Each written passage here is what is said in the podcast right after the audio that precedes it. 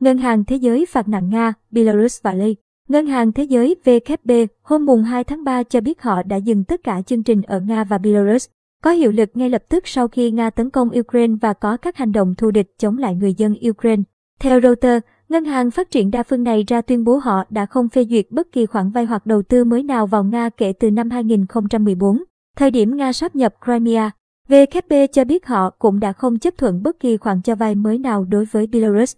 Kể từ giữa năm 2020 khi Mỹ áp đặt các biện pháp trừng phạt đối với quốc gia này do liên quan đến cuộc bầu cử tổng thống gây tranh cãi.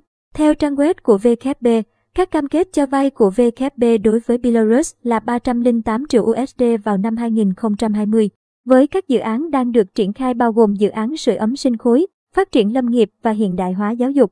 Ngân hàng Thế giới đã cho Nga vay hơn 16 tỷ USD kể từ đầu những năm 1990.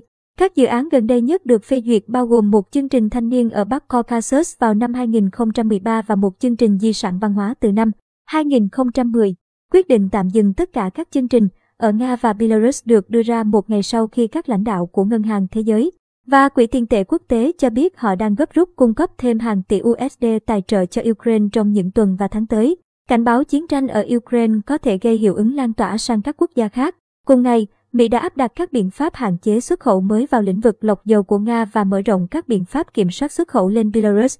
Gói trừng phạt mới do Nhà Trắng công bố cấm xuất khẩu các công nghệ lọc dầu cụ thể, khiến Nga khó hiện đại hóa các nhà máy lọc dầu của mình.